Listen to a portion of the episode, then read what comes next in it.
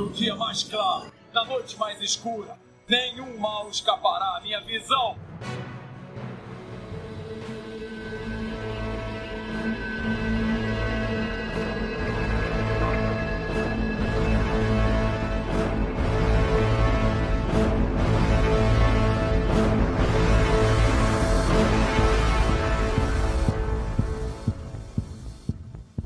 Bem-vindos ao setor 2814. Eu sou Carol Bardesi. E aqui é o Bruno Castro. E a gente tem dois convidados, então, aqui com a gente. Tiago. Opa, olá, setornautas! Eu sou o Thiago Almeida, diretamente do zonae.com.br, site que fala sobre cultura pop, cultura nerd, informações, quadrinhos, games, HQs temos alguns videocasts também, podcasts. Uh, e é isso aí, é um prazer estar aqui. E para já começar animado, já vou dar aquele grito de guerra das Amazonas, segunda Carol. Rola! Ele gostou do gritinho, gostou. Foi o melhor grito de guerra, imagina todas aquelas Amazonas correndo. Rola! Com as espadas em punho, assim. Ah, coisa louca. Tá, tá vendo? O setor 2814 também é cultura, né? A gente só não sabe qual, né? Mas é. E o Rafa? Fala galera aí do setor, eu sou o Rafa aí do Humanoids, a gente que tem um site que escreve de vez em quando, a gente tá mais nos vídeos falando de quadrinhos, filmes e também de games de vez em quando, então é isso aí, eu tô muito feliz do Bruno ter me convidado depois de eu ter enchido o saco dele, depois de eu ter falado mal de Esquadrão Suicida, mas mesmo assim eu sou um Lanterna Verde muito forte. É, bom, no, no, episódio de hoje, a gente. Eu tava conversando com a Carol sobre a dificuldade das pessoas sobre encontrar HQs para começar a ler a DC, né? Sempre tem aquelas HQs clássicas, né? Ah, tem a Piada Mortal, tem Batman Cavaleiro das Trevas, tem o Watchmen, mas a gente tava pensando assim, ah, mas tem outras HQs legais que mereciam ser indicadas também. Então essa é uma série que a gente vai começar hoje com o Thiago e com o Rafael também, que a gente vai indicar, cada um de nós vai indicar duas HQs para vocês, HQs nem tão conhecidas, mas conhecidas do, do universo DC, né? São HQs consagradas praticamente.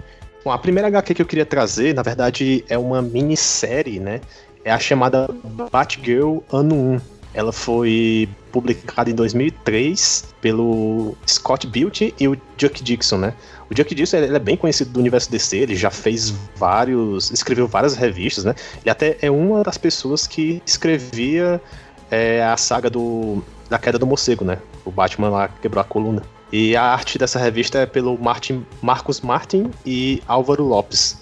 Na verdade, assim, essa arte dessa revista é uma arte um pouco cartunesca, assim, eu não gosto tanto ela até lembra um pouquinho a HQ a DC A Nova Fronteira. Assim, é, é, mais estilo, né, pessoal, né? Algumas pessoas gostam bastante desse estilo de arte. E assim, essa história também, ela foi em nove edições e ela é uma continuação direta de uma outra revista chamada Robin Ano 1, que foi uma revista de 2000 que teve somente quatro edições. É, então assim, como o próprio nome, nome fala, né, a Batgirl Ano 1 conta a história de origem da, da Batgirl, da Bárbara Gordon, né, que nesse caso é a Batgirl, é no universo pós-crise, né? Ela teve uma origem contada de forma bem rápida, né, na revista Origens Secretas, no volume 2, número 20, na, em 87. Foi uma história bem rápida que mostra que ela, ela virou Batgirl é, de forma independente do Batman. Né? Ela não teve. não foi treinada desde o começo pelo Batman, assim como o Robin foi. Então ela decidiu por si só virar Batgirl, né? Essa revista começa assim numa cena onde a Batgirl tá tipo protegendo o Bruce Wayne, que ele tá de uniforme de civil, contra um vilão que é o Mariposa Assassina, né? Eu não sei se vocês conhecem esse vilão, o Mariposa, vocês chegaram a ouvir falar dele? Sim, ele tá. Agora ele entra numa de fazer dupla com o Vagalume. Olha só que dupla. E, isso. é. Mariposa e Vagalume. Não é, é cara? Eles podiam cantar sertanejo se a é vida quase. do crime não der certo. Exatamente. Não, até assim, é legal porque nessa saga eles também se, se juntam, né, para fazer uma dupla, mas eu não sabia. Eu até pensei, pô, esse cara é o Vagalume, mas tá tão diferente. Aí depois que aparece realmente o, o Vagalume, né, que é bem parecido o uniforme, né, o estilo é, de... eles estão saindo em duplinha agora para fazer as coisas. Nossa senhora, é demais, né? e até assim, esse Mariposa, ele teve a primeira aparição na revista Batman 63, né, em 51. Só para as pessoas quiserem dar uma pesquisada e ver um pouquinho da origem dele. Então assim, por que que, você, por que, que eu escolhi essa revista, né? Você pode perguntar assim, ah, por que que essa revista tem demais? A gente conhece o Batman 1, né? Mas o que que essa Batgirl ano 1 traz? Eu escolhi assim, porque ela traz uma visão da personagem bem forte, né? É, no caso, a Batgirl lá, ela mostra assim, todo mundo trata ela como uma pessoa frágil. Até começar a edição, ela tá lá lavando a louça pro comissário Gordon, que eu nunca sei se no pós-crise ele é pai ou é tio dela, porque começa como tio, aí o pessoal faz retcon, e depois vira pai, eu não sei como é a situação atual, se ele é pai ou não, né? Mas na história ele, ele chama ela de filha, né? Então acho que deve ser pai no final das contas. Mas assim, ele ah, fala, ah, minha filha não vai virar policial, não sei o que, não sei o que, tem que ir pra faculdade, essas coisas. Até depois mostra também uma parte que ela tá, vai treinar com um cara lá, jiu-jitsu, um professor da turma, ele meio que humilha ela. Ah, essa menina aqui é, é fraquinha, é mulher, não sei o que, vou ensinar ela, tem que mostrar força. Aí até é legal essa cena porque ela finge que tá frágil, né? A pessoa começa a chorar assim, só pra distrair o cara, né? E ela pega, consegue lá imobilizar o, o professor lá. Isso que é uma, umas coisas, ela consegue usar as armas que as pessoas tratam as mulheres de forma né, inferiores e consegue fazer isso para ganhar a situação. Aí, assim, outra coisa que eu achei legal dessa revista é que, assim, logo de início, a Batgirl, ela, assim, ela tentou fazer um teste pra polícia e foi negado, né? E ela viu a, a foto de um morcego na revista e uma matéria sobre o Batman, né? Mas é engraçado, assim, como ela mora em Gotham City, ela não decidiu, ah, vou procurar a ajuda dele. Não, ela decidiu uma coisa diferente. Ela conseguiu roubar a senha do quartel-general da Sociedade da Justiça. Ela invadiu a sede do, da sociedade só para colocar uma carta na mesa para provar que ela é fodona. E uma carta, no caso, seria para Canário Negro, né? Que ela era uma das. Eu acho que era a única heroína feminina da sociedade. Então ela queria ser treinada pela Canário, inicialmente. Aí só que quem acha a carta é o Pantera, aí o Pantera vai lá e, e diz, oh, garota, para com isso, vai seguir tua vida, que vida de herói não serve de nada, assim, tu vai só se preocupar com as coisas.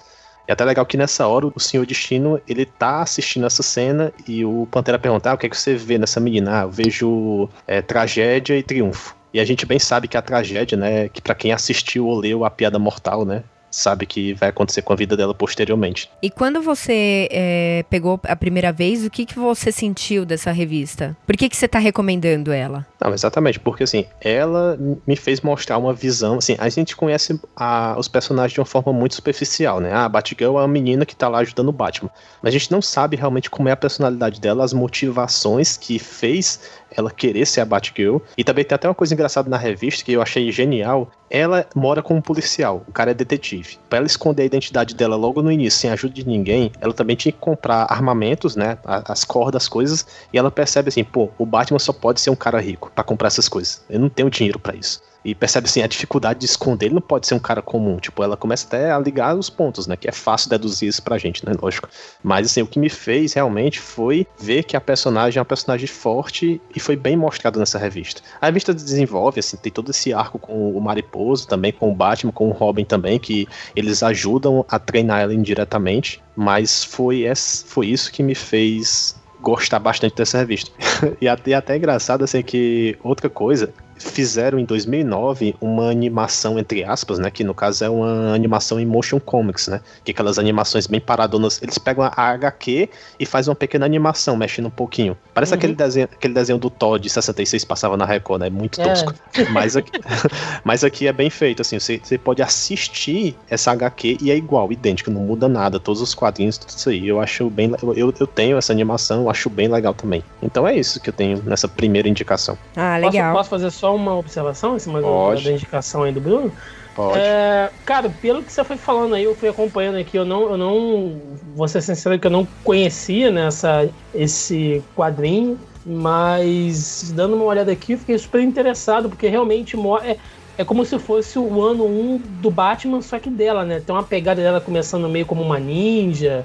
Eu tô vendo que ela tem um treinamento aqui com o. Acho que o Pantera Negra também, né? Aparece pra, pra dar um treino nela. É, não, na verdade foi só esse diálogo que eles tiveram, assim, ela foi de ninja para realmente não mostrar a identidade, né? Assim, ela botou só um... É, mas é, assim... É, mas tem um lance legal e é bacana que eles pegaram esse viés dela bem bem adolescente, né, cara? Que é o que, que fez sucesso agora de novo aí esse ano na fase do 952? É, dos 952, mas exatamente no arco que é desenhado pela.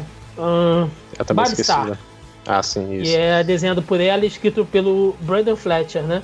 Que é aquela pegada dela adolescente, até aquela capa dela que ficou famosa, que ela tá tirando uma, uma selfie. Esse que foi uma das capas que a gente fez uma montagemzinha da, do cast da gente. É, Mas é- então. Mas, mas é tá- bem tem- legal, assim, ó. É engraçado você falar isso, porque a Batgirl hoje em dia tá bem em voga, né? Ela tá vendendo muito HQ. Então Sim, quem sim. quiser conhecer, né, a versão dela antes da, dos 952, tá aí uma boa HQ pra começar também. Eu achei ótima a sua indicação, vou anotar aqui na minha lista. É, só não é fácil de encontrar, então, mas beleza. É, realmente, nem no Mercado Livre tem. É, você pode falar, é, é fácil achar essas HQs em sebo, viu? Em sebo de São Paulo, em São Paulo tem bastante sebo. E alguns de HQ até, ah, que eu conheço alguns, tipo Empório HQ. Mas, é o- mas, mas uma dúvida que eu tive, nos sebos em São Paulo, é, você acha a coleção completa ou o pessoal só avulso mesmo? Assim, porque elas são nove edições, a meu medo é de achar, Então, achar você, três. assim. Você acha completo. Normalmente Tá os sebos que eles vendem, esses de HQ, sebo de Aham. quadrinho, eles vendem tudo fechado. Ah, mas que bom, então. Legal. Então, pessoal, vá procurar nos sebos primeiro antes de baixar na internet. É, vocês não vão falar que a gente tá tirando venda do sebo, né? Assim é melhor.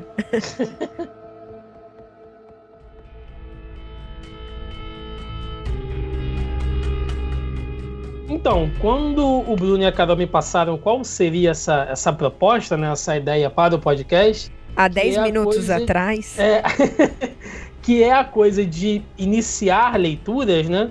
De quem quer começar a ler os quadrinhos e tudo mais. Eu pensei, bom, se é para falar de início, a gente tem que falar uma história de origem. E já que eu vou lá pro setor, né? Eu preciso falar de uma origem do Lanterna Verde. Então eu escolhi exatamente isso, Lanterna Verde Origem Secreta, é, que foi publicado pela Panini aqui em 2011 tá? Só que a história, na verdade, ela é de 2008. Ela foi logo assim que começou o run do Geoff Jones escrevendo Lanterna Verde, logo assim que ele, que ele pegou, que a DC meio que incumbiu ele de dar uma organizada na casa, né? Porque antes disso, só fazendo um pequeno breve histórico, vocês devem saber disso, que tava tudo meio zoado desde zero hora, né? Que Hal Jordan, Kyle Reiner, aquela coisa toda de Parallax e tal.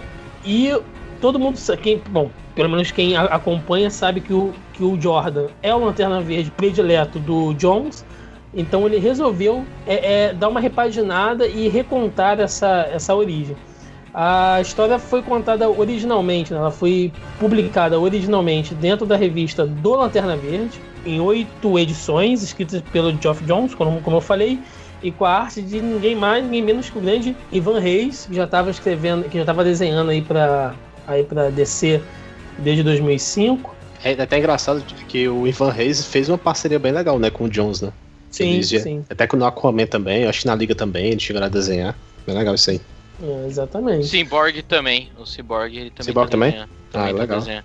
É, a sinopse e a história é exatamente isso, né? Ele, ele tá recontando a origem do Hal como lanterna. Então tem toda aquela coisa né, do Abin-Sur caindo na, na Terra, escolhendo um sucessor, o Jordan, e depois ele acaba sendo convocado para OA, começa o treinamento dele, depois ele vira meio que um, digamos assim, um estagiário do Sinestro, né, e começa toda aquela coisa, aquele, aquela pré-relação deles. Cara, essa história eu, eu acho muito interessante porque, antes de tudo, ela já humaniza o, o Hal pra caramba, que era uma coisa que já tava faltando, né? A gente fez até uma brincadeira aqui no início do podcast, que a gente falou assim, ah, existe outro Lanterna sem ser o Hal? Porque, pelo menos pra mim, o, o Hal sempre foi meu Lanterna predileto. É, eu particularmente não gosto muito dele nos Novos 52, eu acho ele meio esse tiozão que faz uma vergonha alheia, sabe? Esse tio que se acha meninão. Aham, Festa. É, muito alegrinho, muito bobão e tal. Eu não gosto muito. Eu acho que o Hal, ele é um cara cabeça quente, isso fica bem, bem claro, assim. É, ele tem umas piadinhas, tem um sarcasmo, mas ele não é bobo. E antes de começar a mostrar realmente ele como Lanterna Verde, é, mostra bastante da infância dele, do relacionamento dele com os irmãos, do fato dele ser o irmão do, do meio, que nem é jovem o suficiente para não estar entendendo o que aconteceu com a morte do pai, e nem é o irmão ma mais velho que acaba tendo que assumir como chefe da casa. Então cai um monte de responsabilidade em cima dele e o Hal fica perdido nisso. É, com a paixão que ele tem de, de voar, de se tornar um piloto, até culminar no fato dele ser recrutado pelo Abinsur. Só, só fazer uma pergunta aí. O Hal Jordan sempre teve esses irmãos, assim? Porque, assim, é a primeira coisa que eu aprendi com o filme, com até com aquela animação eu... também da, do o primeiro voo, né? Lanterna Verde. Uhum. Eu ia falar exatamente isso. É o que o filme não conseguiu ser, né? É. Exatamente. É, algumas histórias chega a mencionar Claro que eu não li todas as histórias do Lanterna é. Verde, mas eu lembro que eu peguei alguma coisa, principalmente naquelas fases que ele perde o anel, né? Uhum. É, Crepúsculo ficou, Esmeralda, não é? É, ficou um pouco, né, dúbio essa frase, mas de qualquer forma, quando o Hal deixa é. de ser Lanterna Verde, vamos dizer assim, que ele tem que procurar um emprego e tudo mais, mostra um pouco desse lado familiar dele. Mas eu achei que Origem Secreta, de tudo que eu li até hoje dele, foi onde mostrou mais isso, sabe? Da relação com os irmãos e com a família e com, e com a mãe, o fato que a mãe morre sem ele saber, entendeu? E o irmão mais velho culpa ele porque diz que a mãe morreu de desgosto porque ele entrou para as Forças Armadas, né? no caso para aeronáutica e tal. Então tem um drama ali. Aí você entende por que, que o Hal é um cara que, que ele tem esse, esse espírito, sabe? Essa coisa da força de vontade, dessa coragem dele de levar as coisas, que ele passou por muita coisa. De superar e... o medo, né, também. Exatamente. Então, é, é, eu acho excelente. É, os textos do, do Jones aqui, realmente ele estava inspirado porque você vê que o cara tá fazendo uma coisa que ele gosta, né? E isso é muito importante. Quando você faz alguma coisa que você gosta, é, é incrível. E a arte do Ivan, cara, as, as expressões que ele faz, o Hal, o Hal criança, como ele imagina a Oa, né? Toda aquela coisa de, de, de dar formas alienígenas para cada lanterna. Né? Tem lanterna que parece uma água viva, tem lanterna que parece uma cobra, né? E o, e o Ivan viaja muito nisso, assim. Então, é, eu acho excelente. É, pontos fortes são basicamente esses. Pontos ruins, não sei exatamente se é um ponto ruim, tá? Mas a gente sente que a, a, história ela faz um, faz um retcon porque o Jones começa aqui a encaixar a sementinha do que vai ser a, a, toda a mitologia que ele cria no universo do Lanterna Verde. Né? Depois ele cria lanternas amarelas, é, azuis, safira, né? Toda aquela coisa, toda aquela, aquela essa, multicor dos outros lanternas. E mas, é... mas coisa, é isso que eu acho legal, cara. Assim, tem muita gente que se incomoda com os retcons, Exa né? Exatamente, acho... é por isso que eu falei. Ele fez, assim, criou uma mitologia do, do nada, cara. Eu achei muito foda. Eu gosto Sim. muito dos outros lanternas também. É, então, por isso que eu falei, não pode ser um ponto ruim para quem não, não gosta, tipo, ah, a origem tem que ser sagrada, sabe? Não pode mudar ah. nada. Mas ele deixa claramente aqui, inclusive o Abinsur, ele meio que tem visões é, meio, meio proféticas, assim, né? Do que vai ser a noite mais densa. Que é uma coisa que só vai acontecer anos depois, né? Então, cara, sinceramente, eu, eu recomendo muito. Ela é relativamente fácil de você achar, você acha ela aí no Mercado Livre. Quem quiser achar, acha em sebo, a edição da, lá da Panini. E ela meio que ela é base para tudo que vai vir depois do Lanterna Verde, inclusive dos Novos 52, inclusive do Rebirth agora, que muita coisa se manteve. Ela é um marco, pelo menos eu considero, né? Ela é um marco na nova mitologia dos Lanternas Verdes. É isso, acho que eu falei muito. Imagina. Não, não. Legal. Boa, boa, boa.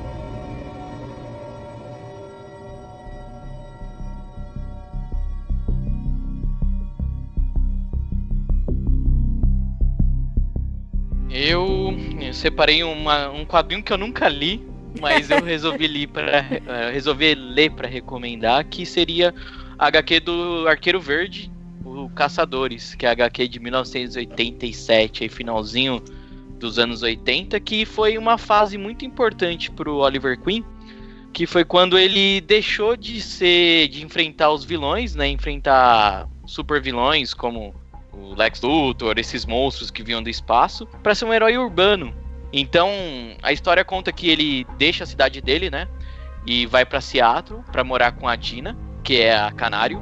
E lá começa a acontecer alguns crimes. Tem um psicopata que ele, ma ele mata prostitutas. Além desses crimes, também começa a ter outras mortes envolvendo algum arqueiro. Então, o legal de, de, dessa HQ é que você vê a perspectiva do Oliver Queen, porque ele já é um homem de 40 anos, ele já tá cansado de enfrentar tudo, e ele ficou um cara meio ranzinza. É como se fosse o Cavaleiro das Trevas pro Arqueiro Verde, né? Além do mais, o Mike Grill, quando ele fez eh, esse quadrinho, ele salvou o Arqueiro Verde, porque eles iam cancelar, né? A DC tava abandonando o personagem e ele deu esse up, né? E foi ele que, para quem conhece o, Arqueiro Verde do Injustice, que colocou aquela, aquele capuz. Porque ele não tinha aquele capuz, ele usava aquela. O chapéuzinho, o gorrinho de Peter Pan lá. Meio Robin Hood. Robin Hood. Horrível. Nossa, obrigado por ele ter feito isso, cara, porque era muito feio o uniforme. Deixa eu só fazer uma pergunta. É, o, o arqueiro nessa época, ele continuava rico? Porque toda vez ele é rico e pobre, rico e pobre, né? Não, É, não, ele- ele só era vai rico. perder o- ele só vai perder o dinheiro dele anos, é, anos mais tarde. Ah, tá bom. Com o Mike Grill também, porque depois dessa saga, a DC resolveu manter o personagem com ele, porque ele soube deixar bem urbano, né? Então, assim, ele tinha uma coisa muito de.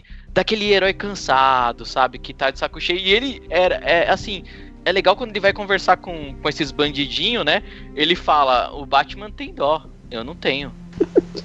É, hoje em dia o jogo virou, né? O Batman quebra todo mundo.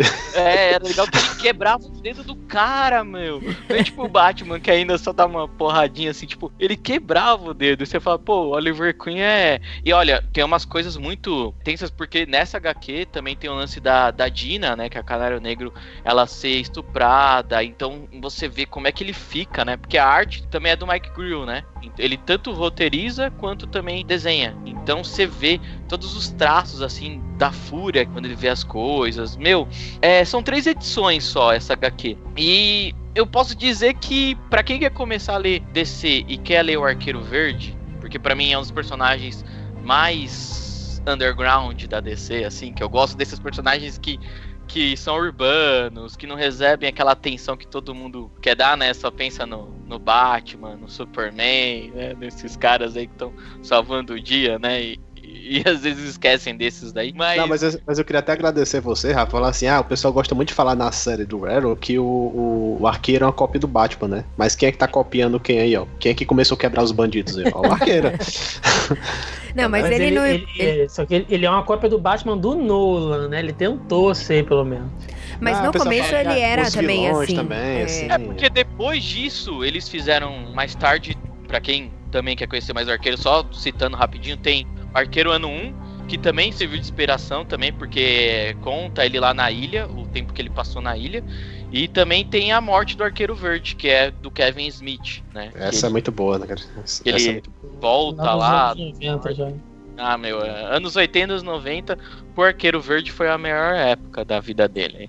Boa, boa, eu gostei, sabe? É, Boa- só, boa só, só, fazendo, só fazendo uma observação aí, é, essa, essa fase dele toda lá em, lá em Seattle, né, que, que o pessoal meio que considera que é a fase dark dele, foi o que chamou mais atenção, porque desde a fase lá do. Neil Adams, não é? Isso, isso, Deus, Deus da fase deles, cara, que o arqueiro tava realmente num, num limbo, assim, né? E aí, quando o McGraw meio que pega pra escrever dessa ressuscitada. Inclusive agora, no Arqueiro Verde Renascimento, ou Rebirth, né, como vocês preferirem, ele volta pra Seattle. A, a história começa lá. E tem umas coisas assim bem, bem, bem dark também, né? Não chega a ser o ponto da história original lá dos anos 90, mas tem uma pegada um pouco mais sombria, assim, e tal. Então é meio que um, que um retorno às, às fases áureas, assim. Bacana, é bacana.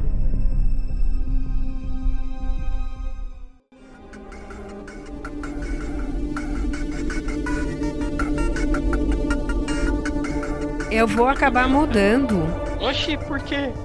Não, a ordem das minhas HQs, porque já que vocês já falaram do Lanterna Verde e do Arqueiro Verde, eu vou aproveitar e puxar a minha HQ. Né? Na verdade, Combinado, combinado. É, você vê, deu certinho. Você vai falar do besouro azul, pra ficar uma coisa de cada cor, assim. né? Do, Não.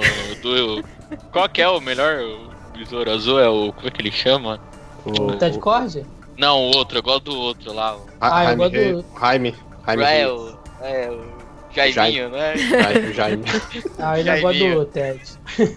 Jaiminho. Não, na verdade, assim, eu tinha escolhido. Eu escolhi porque é o que. ah, uma das últimas coisas que chegou aqui pra mim, que eu comprei. Né, na verdade, o Bruno comprou, mas ninguém precisa saber. E foi entregue em casa, então chegou, tá? Chegou pra mim.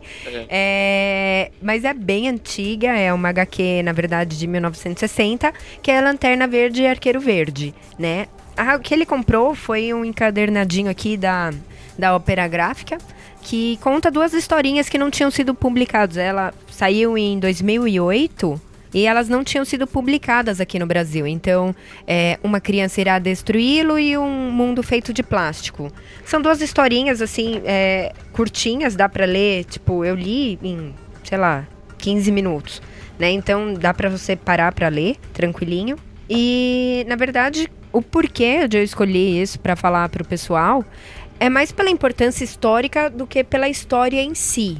Né? Ela, como ela faz essas histórias, elas fazem parte de, de um arco aí de histórias, de um ela vem de um arco, né, que foi, foi feito uma parceria entre o Dennis O'Neill, né, que ele, o roteiro é dele, e os desenhos é, são do Neil Adams, né? Então, assim, vale a pena você pegar, tentar achar todas para ler. Eu acho que valeria a pena. Vale muito. É, ela é muito legal, assim. É um pouco é, datada. Eu acho que é um pouco datada, então a gente tem que pensar que ela foi escrita em 1960. É, se você não pensar nisso, você vai achar realmente o estilo de escrita é um pouco antigo. Que nem o que eu tava falando pro Bruno. Ele descreve a cena. E você fala, ah, por que, que tá descrevendo a cena, né? Mas é, era o estilo da época, então vale muito a pena por isso. E os desenhos são fantásticos. Assim, tipo, eu sou muito apegada a detalhes. E, meu, você vê que o. Que o Neil Adams aqui, tipo, ele caprichou pra caramba. Então é sensacional. Eu fico vendo, você fala, puta, meu, que, que, que arte. E, bom, eu acho que também não é legal ficar dando spoilers, assim, tão grandes, mas é só pra, né, Né, deu, deu uma história que é só du- duas histórias, né? pra Duas historinhas, é, tipo, super curtinhas, assim, mas vale a pena, né? Eu queria fazer uma pergunta. Nessa história, nessas duas histórias, aparece. Que fala assim, que nessas histórias do arqueiro com lanterna, parece um, um dos guardiões, eles vêm pra terra pra andar com eles. Nessas não, histórias aparece não, o guardião? nesse não. caso aqui não. Ah, entendi, tá? só pra saber. Nesse caso E eles é- também E eles também tratam de problemas sociais, que eles eram fruto dessas histórias dos dois, né? Problemas assim, urbanos Sim, também. é, história. então, é, nesse arco, a- uma das principais partes foi quando eles começaram realmente, isso é, é bem marcante dessa época, as histórias dessa época, que tanto o arqueiro como o lanterna, eles trabalharam juntos, e eles, principalmente o arqueiro verde, ele era muito, não vamos dizer socialista, assim, mas tinha um, um pensamento bem mais... Comunista, esquerda. fala logo, é comunista? É de esquerda, de esquerda. É, não, mais liberal nesse fase sentido. o, o Oliver Queen era meio anarquista também, né? Isso. Era contra toda a sociedade, né? É, né, bom, não vamos. Eu ia falar, é milionário anarquista, né? Mas... Queen, milionário comunista. É, é o comunista que usa Apple aí, ó. Usa iPhone. Não, eu não quero discutir política. Eu sou contra a sociedade. É, Bebendo, bebendo Coca-Cola no McDonald's também. Né? Exatamente. dando, dando, dando flechada em bandido pobre aí, ó. Comunista. Tá andando sozinho à noite, é bandido, vou meter a mão. Ai, então, até tem um cunho um pouquinho social, se você tentar procurar, assim, parar pra pensar, até pode ter um cunho social, hein? Até que parte a gente consegue manipular, entendeu? A mente de outras pessoas. Mas assim, eu sou uma das que não, acabam não me aprofundando tanto nesse, nesse cunho social quando eu leio as coisas. Então eu vou ser sincera, eu não acabei não não me pegando nisso. A segunda história, que é a que fala, na verdade, a cidade de plástico, é uma cidade montada, assim, artificial. Na verdade, você pode também pensar o quanto a gente está usando ali de manipulação de, de pessoas. Eles constroem uma cidade artificial meio que para manipular quem que vai morar lá. Então, tem, tem a, a crítica aí, assim. Você pode ser manipulado quando você está trabalhando, você pode ter, é, tem o problema da poluição, Mas não é explícito quanto aquela famosa história lá da, da cocaína, né? Tem a história que o link que o Thiago acabou de mandar também da história com do arqueiro. Deixa eu ver. É que o Lanterna Verde chega no meio de uma discussão que uns moradores estavam sendo expulsos de casa. Direito? É, eles estão sendo expulsos, né? E aí o Arqueiro Verde fala pra ele: vai lá, vai lá tentar resolver, você é fodão, né? Vai lá. Aí ele chega, não, vou ajudar vocês. Eles estão eles sendo expulsos, né? Estão sendo despejados. Ah, aí o Arqueiro Verde fica olhando assim pra ver como é que como é que o Lanterna vai fazer, né, pra resolver a situação. E o Hal chega com aquela pompa, né, de pô, eu sou o Lanterna Verde, peraí, vamos resolver e tal. Então o Coroa que dá uma, uma calça riada nele, um senhor negro, né, que fala pra ele, fala, vem cá, quando foi que você se preocupou em defender os direitos dos, dos negros? Você ajuda branco, você ajuda alienígena, mas quem é você para falar sobre os negros, assim? E é uma porrada na cara dele, né, cara? E aí o Arqueiro Verde, que era comunista, né? Todo mundo sabe nessa época. Fala, tá vendo só? Existem muitas coisas que você não sabe.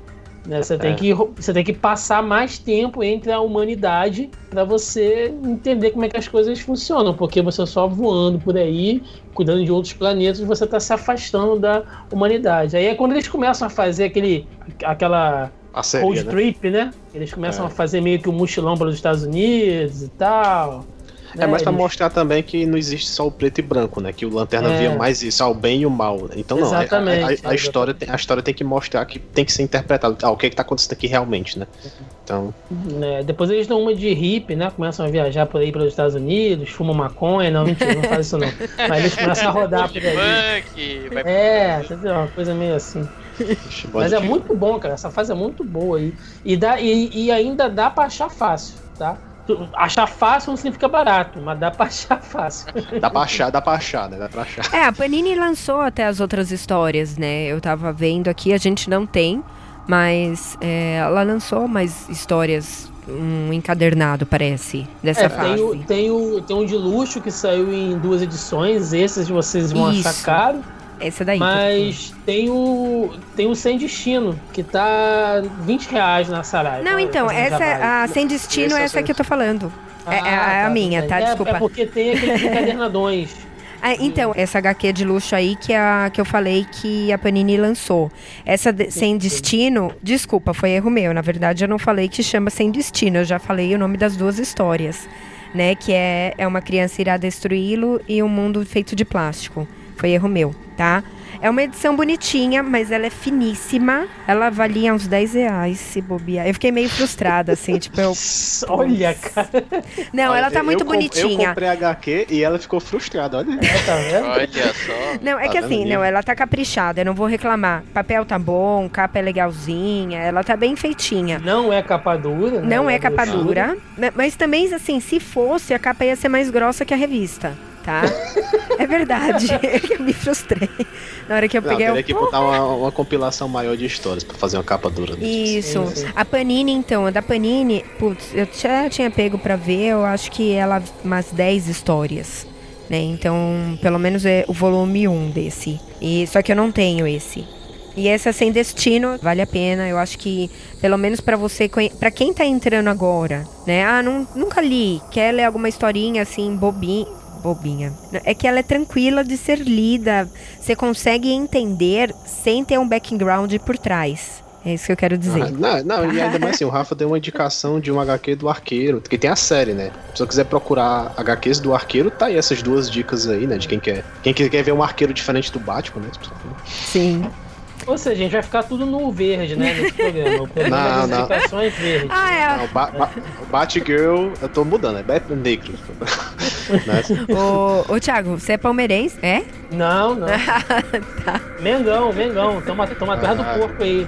Derruba, derruba, derruba. Ele é carioca, ele é. Ah, esse não cheira no fede, tá de boa. Eu sou, eu sou, eu sou carioca.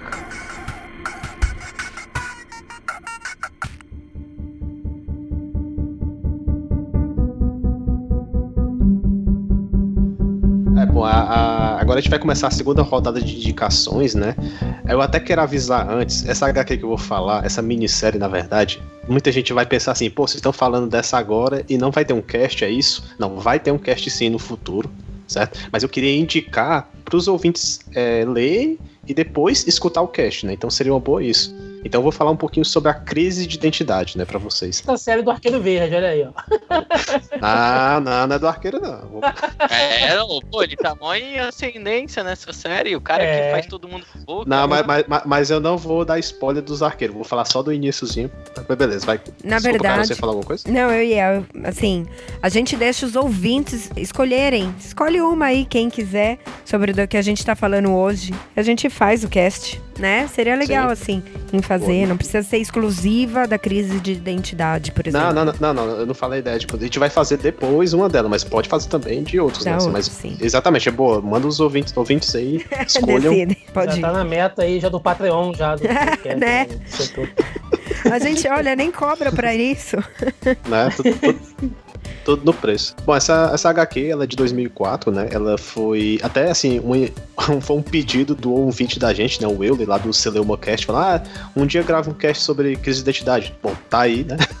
A gente tá, não, tá gra... Eu falei, a gente vai gravar alguma coisa que não é o cast sobre ele, mas já é uma, já é uma primeira parte, né? Então vai, É o que tem pra hoje. é o que tem pra hoje. Então essa foi uma minissérie em sete edições, né, em 2004, com o roteiro do Brad Meltz e a arte do Hag Morales, né.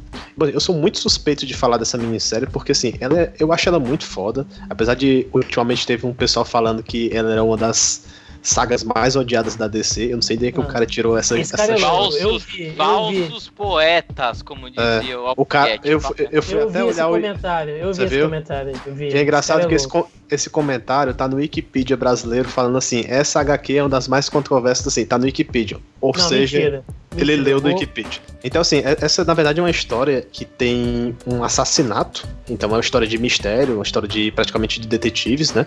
Então, isso já em qualquer filme, série, é uma coisa que me agrada, né? Então, história de saber, ah, quem é, descobrir quem é um assassino, certo? Então, isso foi o foco principal dessa história. Essa história, ela começa com dois personagens bem, bem secundários da DC, né? Que é o Ralph Dibny, que é o Homem Elástico, e a Lorraine Halley, né? Que é a Águia Flamejante. Eu acho que quase ninguém sabe nem quem é a Águia Flamejante. É um Homem Elástico, beleza. A pessoa até confunde com Homem Borracha, mas tudo bem, né? Mas assim, eles estão, tipo assim, num- em cima de um prédio, patrulhando dois caras que vão, tipo, fazer uma, uma encomenda, uma troca que tem uma caixa, né?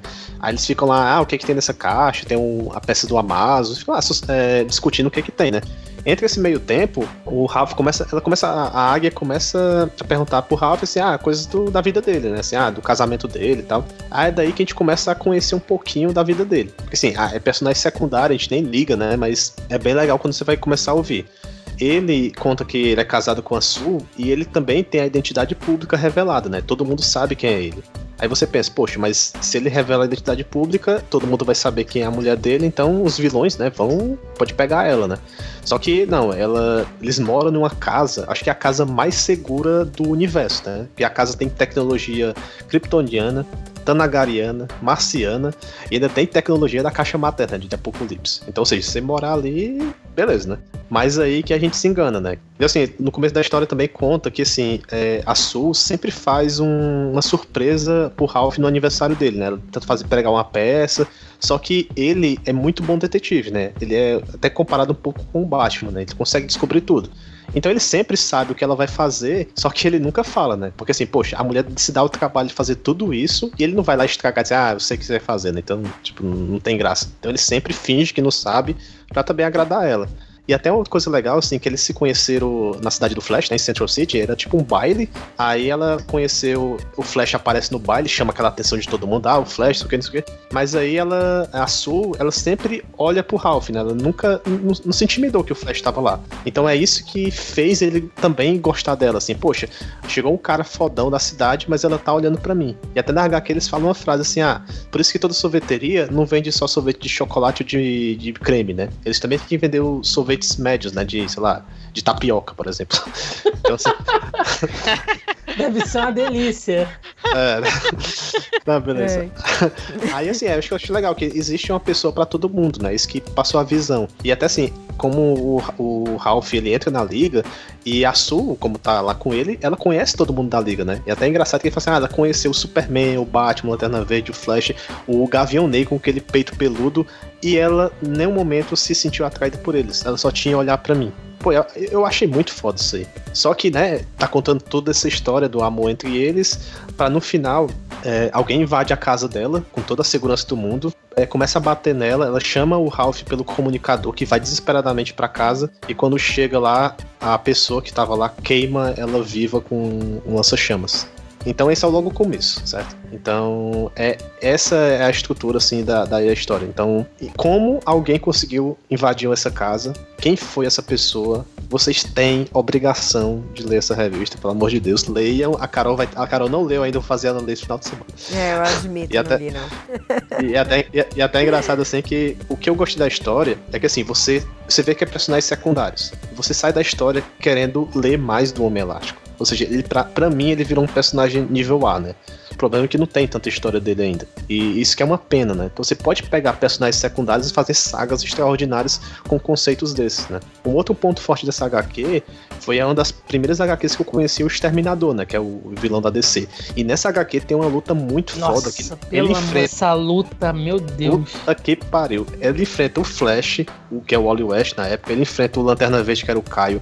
Enfrenta, ele enfrenta assim mais ou menos uns 5 a 6 heróis de igual pra igual. Aí é isso que eu fico puto quando os caras botam o, sei lá, o Exterminador pra lutar com o Batman e o Batman às vezes ganha facilmente dele. Pô, não é assim. O Exterminador é aquele cara que. Só até falar, ele tem. Estrategista, né? Até que ele pega o anel lá, ele fala, ah, ele olha pro Lanterna Verde e ele fala, olha, eu presumi que esse anel funciona com a autoestima, né? Com, Aham. com o querer, então é fácil de controlar isso daí. Pois é, muito foda, velho. Aí você pega assim a história que, é, sei lá, o, Exterminador ele deveria ser um vilão desse nível, né? Tanto que ele vai estar nos filmes da DC e vai ser o vilão do filme do Batman, mas eu acho que até ele vai aparecer na liga também, não sei se é confirmado, mas deveria colocar o Exterminador dessa maneira, né? Parece que ele usa, assim, toda pessoa usa 10% do cérebro, ele parece que ele usa 90%, tipo, uma coisa desse nível pra explicar por que, que ele é tão fodão.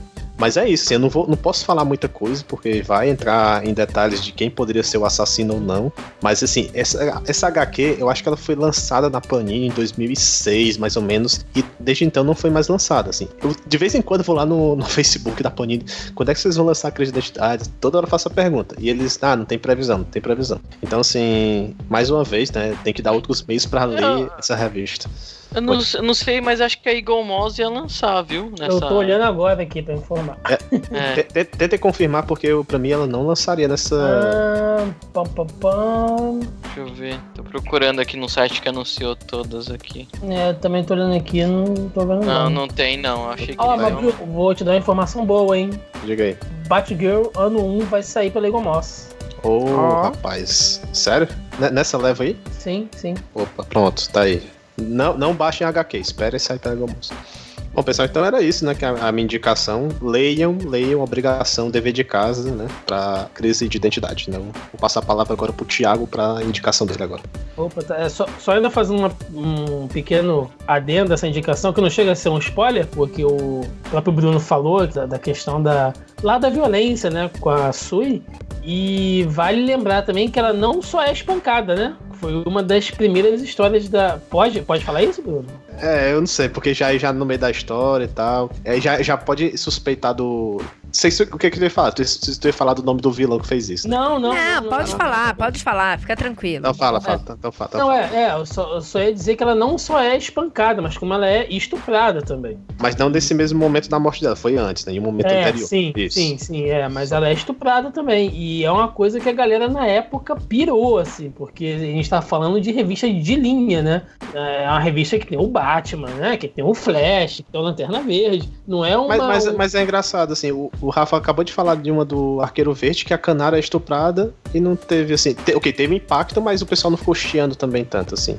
Sim, mas é porque ela é uma revista um pouco mais underground. Quando você fala crise de identidade, É, é uma é, história é da Liga da né? Justiça, né, cara? Ela Ah, é não. mainstream, assim. Não, tudo Não, bem. eu acho, eu acho excelente. Não que ela tenha sido estuprada, pelo amor de Deus, não é eu tô Não, dizendo. Mas eu achei excelente que eles tiveram coragem de mostrar isso, sabe? Sim, sim. Da forma que foi mostrado. Porque realmente é uma violência gráfica, assim, cara. é Terrível. infelizmente tem essas coisas aqui, então é complicado, né? Sim, sim.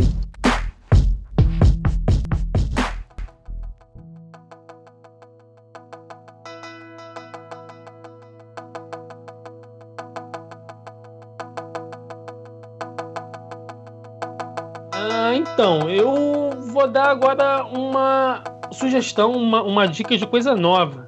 Né? A gente está falando então aí de começar a ler, ou talvez voltar a, a ler.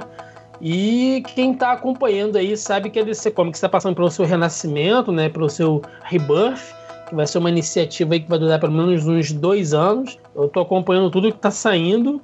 E eu queria falar principalmente do arco do Superman. E aí é da, da revista do Superman e da Action Comics, que é onde está sendo histórias dele também. É, fazendo só um pequeno breve histórico, quem acompanhou aí os 952 até o final sabe que o Superman dos 952 não sei se é, é spoiler, Bruno, pode falar? Porque... Não, pode, não, pode falar, isso aí. Pode falar? Tá.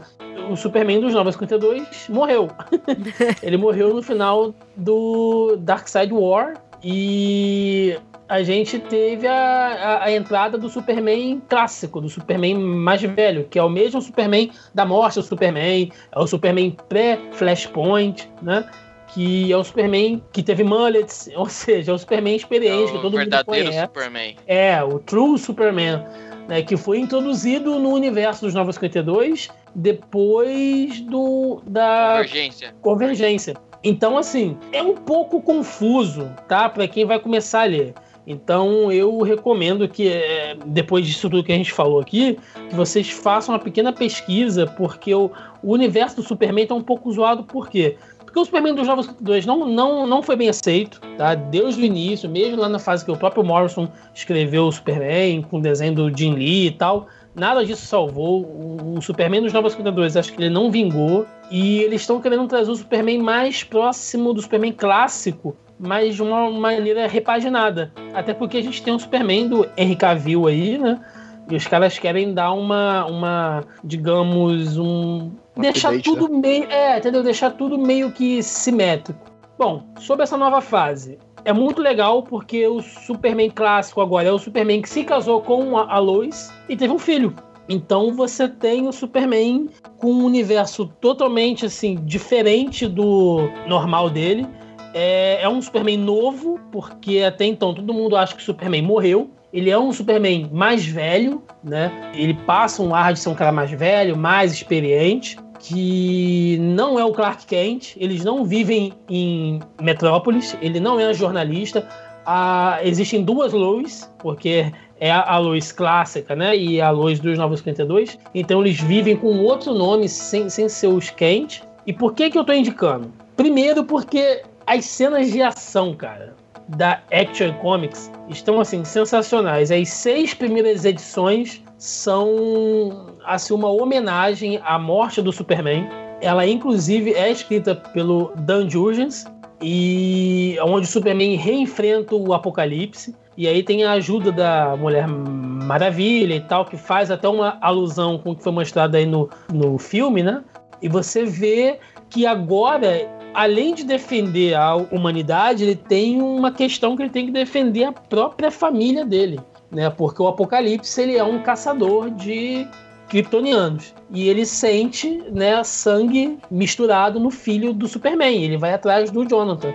E aí, meu irmão, aí o cara pira, né? O cara pira loucamente, assim. E você tem seis. Oi? Não, só uma coisa, o meu medo de tu falar assim, agora o Apocalipse é um caçador de, de recompensas, vixe. Ah. Aí, nossa, mudaram até o Apocalipse agora. Assim. Não, não.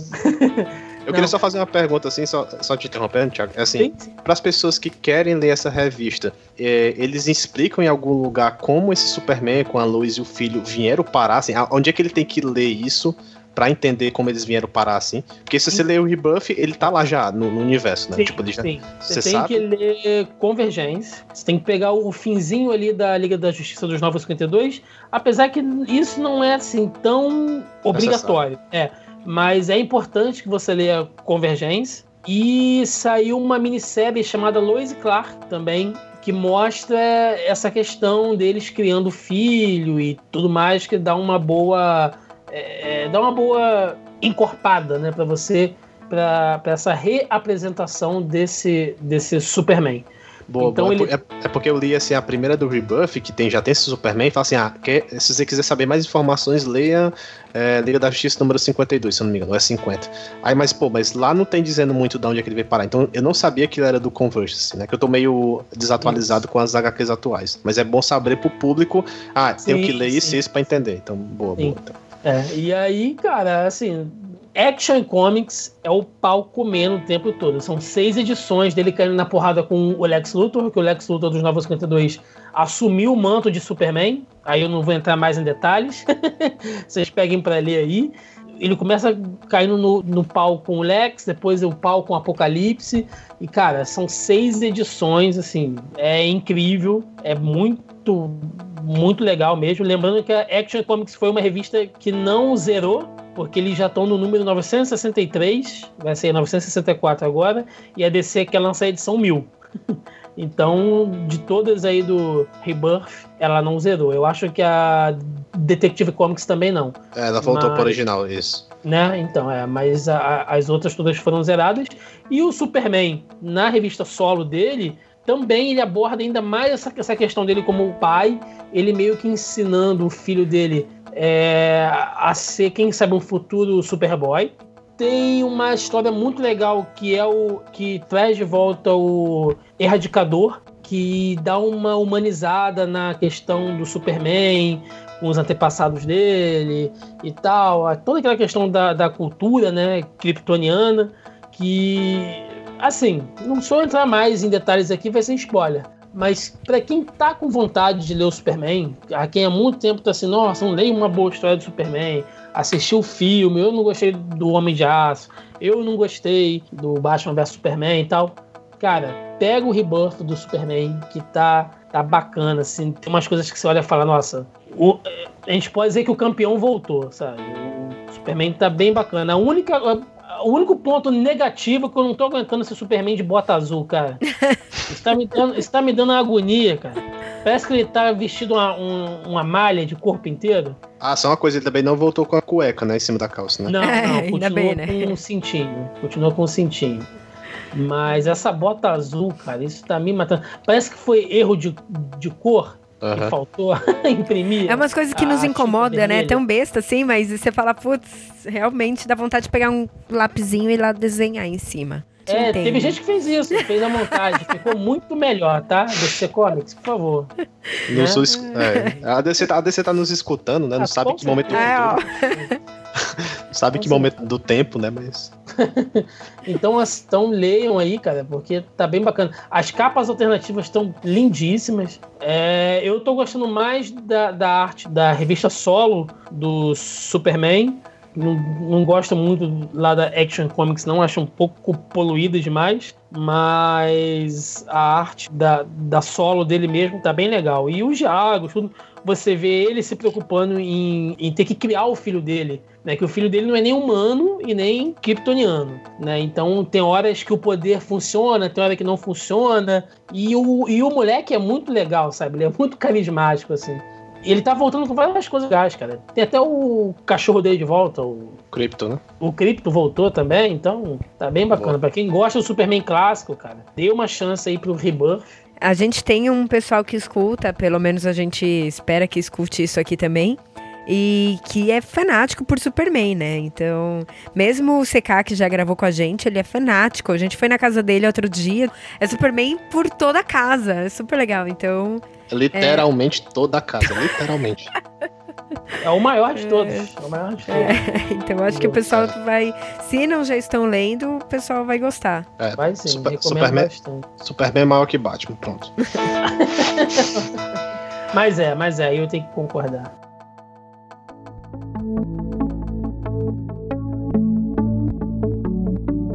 Olha, o Thiago recomendou essa HQ e eu fiquei pensando, falei, pô, era, eu mudei a minha recomendação agora de última hora. Vai falar que era essa mesmo, igual. Não, é, eu pensei, eu pensei que Não, ele ia não, falar, não, não, não, o Thiago não, recomendou essa porra aí, eu ia falar, esse É. filho da mãe roubou a minha Não, ideia. porque ele falou uma coisa nova e eu fiquei pensando, pô, por que que não recomendar uma coisa nova, né? É, pra quem não sabe, eu ia recomendar o, o Entre a Força e o Martelo do Superman, mas eu acho que, que seria mais uma história assim, que é o universo alternativo, então vou deixar um pouco as pessoas de fora. Ah, o que eu vou recomendar que eu li é, faz um tempo, mas eu gostei muito, foi o Aquaman dos 952. Ô, mano, aí, aí você falou minha língua, hein? Cara, eu, por que o Aquaman dos 952? Eu era um cara, como todo mundo, Ah, não. devido aos super amigos, Não, você não vai falar isso. Eu vou falar isso. Eu Não. Vou falar isso. Eu vou falar isso. Achava o Aquaman um bosta. Ai, Isso Ô, é verdade. louco. Eu achava o Aquaman um bosta. O cara nunca viu É. os Super Amigos, fez um, fez um desserviço com o Aquaman. Muito, não é possível. E, e quando falou, quando começaram a falar, olha, é, eu preciso conhecer o Aquaman antes de, ele ter sido anunciado nos filmes e tal. E eu fui atrás desse dos 952, né? E cara, eu posso dizer que pra mim foi acho que uma das melhores coisas que eu li dos 952, porque é um herói que é escrito pelo Geoff Jones, como o Thiago falou, né, que escreveu Lanterna Verde, ah, escreveu também Flash, tá escrevendo ao lado do Ivan Reis que desenha, que é muito foda. E eles exploram essa história do, do Arthur Curry, né, que é o Aquaman, ele se aposentar do trono, ele não quer, né? Mas, mas só, só uma dúvida, você leu, tá recomendando todos os, os cin- 52 títulos, 952, ou tá comentando aquele primeiro cadernado que a Panini lançou? Cara, eu digo o primeiro encadernado, mas se você quiser ler tudo, vale a pena, porque a eu, eu acho pra... que. Desculpa, o encarnado acho que são oito edições, né? Se eu não me engano. Seis ou é Oito oito. edições. Isso, vai até o Trono Isso. de Atlântida, depois ele Perfeito. para. Que é o Trono de Atlântida é uma mistura do Aquaman com a Liga da Justiça. Mas assim, é uma coisa pra você conhecer porque o que, que o Geoff Jones faz? Ele apresenta o herói pra quem não conhece e também ressalta pra quem já conhece da, da fase lá do, é do Peter David, Thiago. Sim, a Peter. melhor, melhor de todas, todas. Ele eu tô chorando aqui, na- cara. Que você tá falando do Aquaman, eu tô muito nervoso aqui. Não, E- e- Carol, Carol só, só interrompendo o Rafa, mas a Carol e o Bruno me têm adicionado aí no Facebook. Qual é a minha foto de perfil? Aí, aí, o Aquamenzão pauleira. É o Aquaman do Peter David. eu não tô mentindo, eu sou mega fã do, do, do Aquaman mesmo. Então, é, pra mim está sendo um prazer ouvir isso aí que você tá dizendo. Mas é, é assim, a fase do Peter David é a famosa fase do Aquaman de mão de gancho. É o massa velho, né? É, é, o Aquaman é aquele- sem papa na língua. Que é aquele Aquaman do desenho da Liga, né? É, que senta Isso, porrada em é, geral. é. Cabelo comprido, que acho que vai ser o Aquaman do. do Sim, Momoa. Momoa. Momoa. Isso. E, e é legal dessa história que você percebe assim, como eu tava dizendo que o Geoff Jones ele apresenta o personagem pra quem não conhece e pra quem já conhece, né? Que tem algumas coisas que ele vai pegando. E ele pega essas coisas que todo mundo falava, que o Aquaman era zoado, e ele usa isso nas Isso, histórias. isso é muito foda. Tipo, tem uns momentos muito legais de como o Aquaman pega e fala assim, né? Os policiais estão falando, ai, tomara que venha um herói. Aí aparece o Aquaman. Aí os, os policiais falam, mano, tinha que ser bem um Aquaman. tipo, pra aparecer. Aí quando ele vai no restaurante, ele entra, Nossa, assim. Cara, aí ele vai, ele pede peixe com fritas. peixe com Aí eu- fritas. Aí o cara do lado dele, nossa, mas você não fala com peixes? Aí ele olha pro cara e fala, você é idiota. Quem fala com peixes? Acho que ele falou, o único ser vivo que eu consigo me comunicar debaixo d'água são os golfinhos. E, e o interessante é que assim, você conhece o universo do Aquaman, das profundezas, porque a gente fica se perguntando o que, que existe debaixo do mar, né? Existe lá no mar, nas profundezas. E tem Atlântida, tem toda essa, essa civilização, tem a parte dos seres colossais. Meu, é uma coisa pra quem gosta dessas coisas místicas, né? É, é um prato cheio. Aquaman dos 952 e uma coisa que eu tenho a ressaltar, ele calou a boca do Batman. Aí, aí, aí, aí.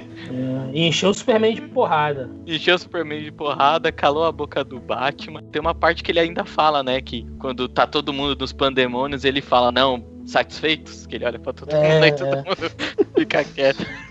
Ó, Ah, Rafa, pega, pega o, o Aquaman do Rebirth também, que você vai gostar, hein? Ah, eu vou ler, vou ler do Rebirth. Pode, pode pegar que você vai curtir. Será que o Aquaman vai calar a boca do Batman no filme também?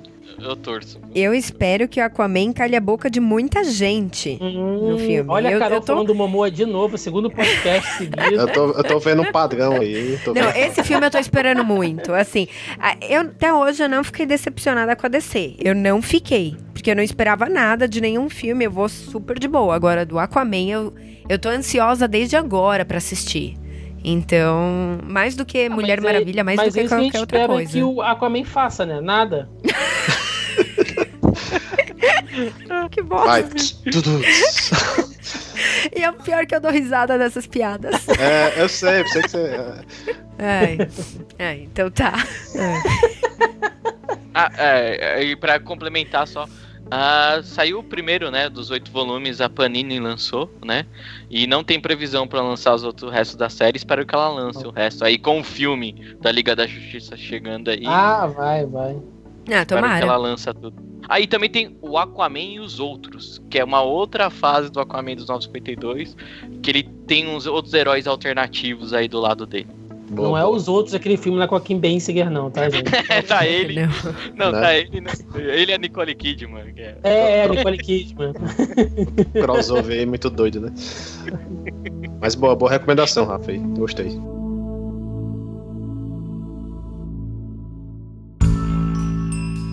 Bom, e agora eu. Gente, eu sou velha, então eu tenho que falar de coisas velhas, desculpa.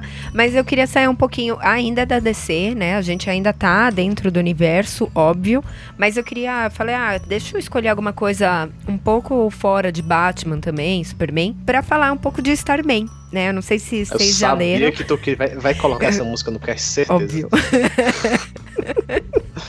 eu tô cantando sozinho o dia inteiro essa música, é sério. Mas a do David Bowie que você vai colocar? Né, Isso, ah, calma aí. Tem que ser astronauta de mármore, entendeu? É a versão forró, pessoal, você não sabe. É, Deve ser muito melhor. É, não. Deve ser, não. Bom, Mas é, é, qual, qual Starman que tu vai falar? Do. não, o que saiu encadernado pela Panini também. Que é o que eu tinha aqui. Faz um tempo que eu tinha lido tudo. E, assim, por que que falar dele? Às vezes a gente fala, ah, eu não quero ler Batman, só tem isso, né? E faz parte, fez parte, né, da liga lá. Há, há muito tempo atrás, né? Na verdade, a gente teve sete Starmans aí, mas ele foi um herói esquecido. Então, esse encadernado é super legalzinho. Ele foi escrito pelo James Robson, que foi quando reaviveu o Starman. Agora, ele foi publicado em, em 95. E aqui saiu em 2008, né? Panini trouxe o encadernado em 2008. Só trouxe o volume Tá 1. falando daquele que surgiu na Zero Hora? Isso, Eu- é, isso, sim, exatamente. Isso, isso. isso. Tá? Até que ele e começa. o nome do, cade- do no Brasil é, é Starman Volume 1. Posso falar? É. Não pensei que você ia falar. preciso- Então, Não, é porque Quer eu perguntei. deixar eu falar? eu falo isso, eu ia falar que a Panini, entendeu? Trouxe só um Ah. encadernado. Na verdade, é a história zero, que aqui saiu na zero hora, por isso eles nomearam de zero ao número 8, tá? E aí dentro disso tem alguma. é, passa algumas histórias. E só que a Panini não trouxe o resto. Então, assim, é isso que a gente tem, tá? Publicado. Até esse daqui, pelo menos no site da Panini, tá esgotado. Eu não consegui achar em nenhum outro lugar pra comprar. E assim, é, falando um pouquinho da história, ele conta a história do. Na verdade, assim, aqui a gente vai ter três Starmans meio juntos. Vai ser, na verdade, a história do Jack, que é o filho do Ted Knight, que é o Starman da Era de Ouro. Começa a história, logo no comecinho assim, é o David, que também é o outro filho. E o David está de Starman, ele era o Starman, só que logo nas primeiras páginas, na terceira página, ele é morto. E aí o Jack ele tem que assumir. Só que ele não quer assumir, né? E o mais legal dessa história é isso: o cara não é um herói, ele não quer ser um herói, ele quer continuar tendo a vida que ele tinha. Só que ele, por né, é, pressão externa, ele acaba tendo que assumir o manto do Starman. Até que ele demora até pra colocar a roupa. É bem legal, assim, a gente. Ele tem umas discussões assim, meu, que merda, eu não quero ter essa roupa aí ridícula de super-herói, usar a cueca por cima da calça, sabe? Então isso vale bem a pena, é bem engraçado. Tem até uma história, é a número 5, que é ele, o Jack, falando com o David, né, que é o irmão morto. E eu falo que eu gosto bastante quando as histórias também elas retratam, elas são mais é, filosóficas, mais conversas do que ação, né? Tem um, um lance assim, essa história de, de eles conversarem, simplesmente conversarem.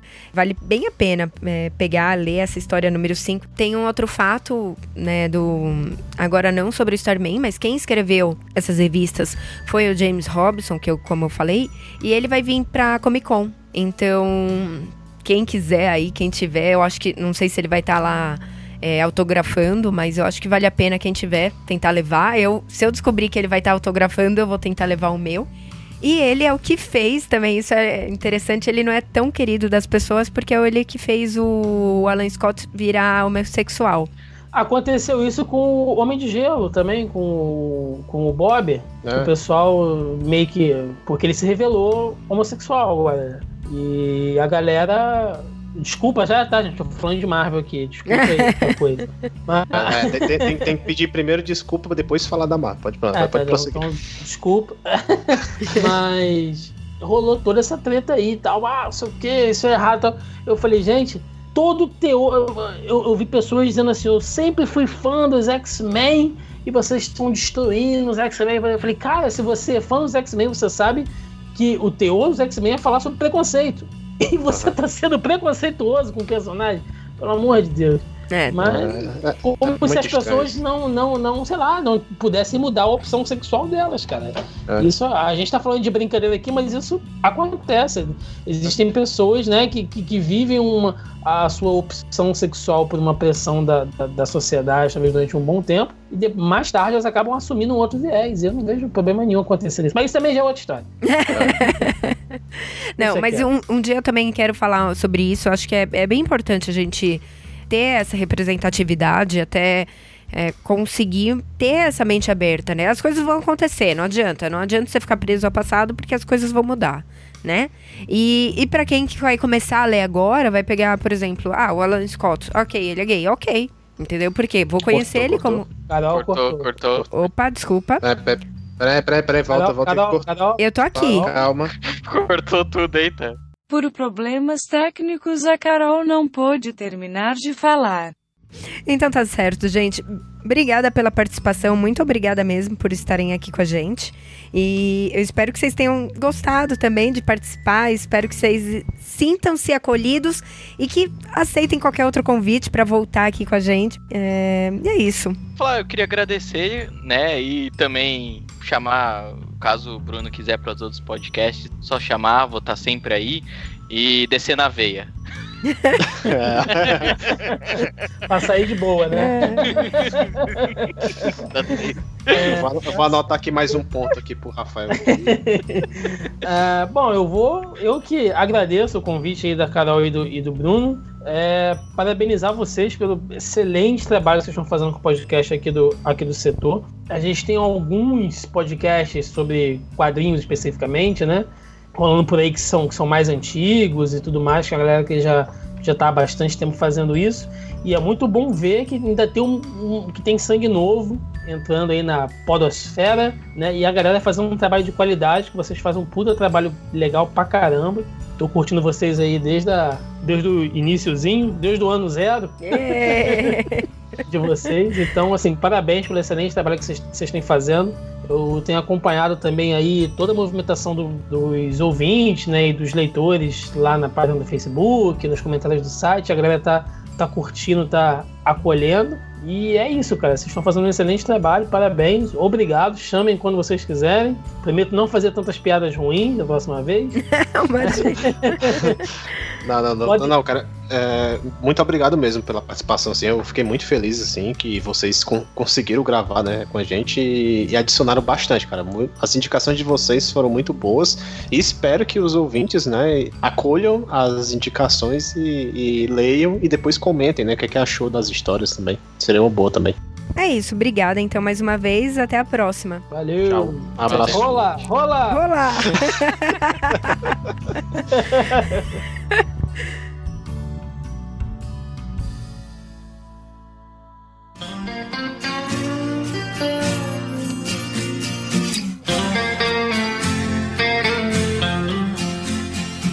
agora, para finalizar, eu estou aqui sozinha dessa vez. Vocês podem ver que eu não estou com o Bruno. Ele não pôde estar gravando agora. E eu falei, ah, então tudo bem, eu vou lá, gravo. Não podia deixar de fazer isso, né?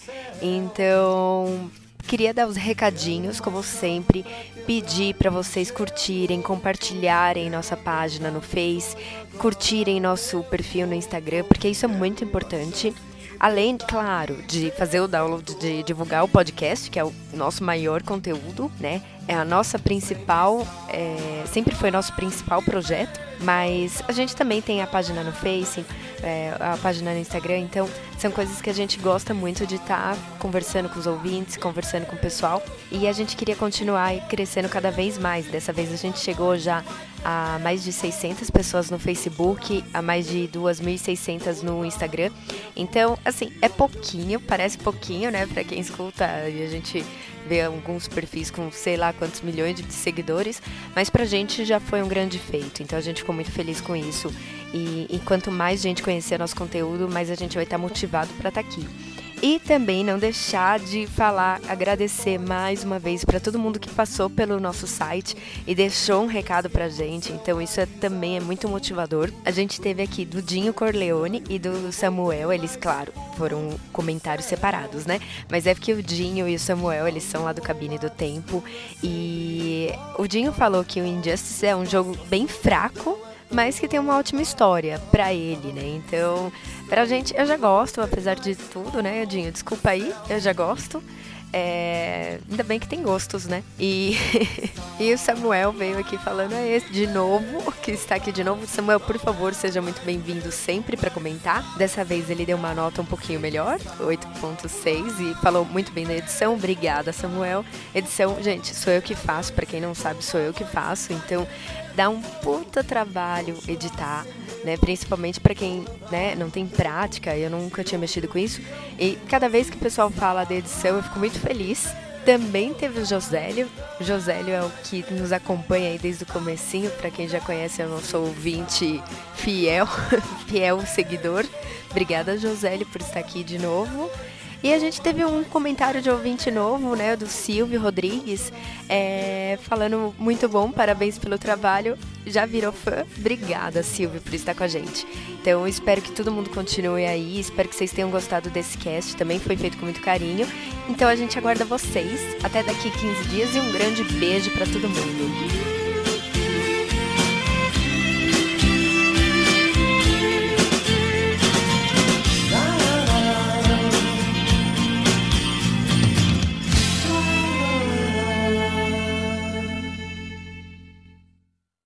E hoje vamos contar um pouquinho sobre algumas HQs.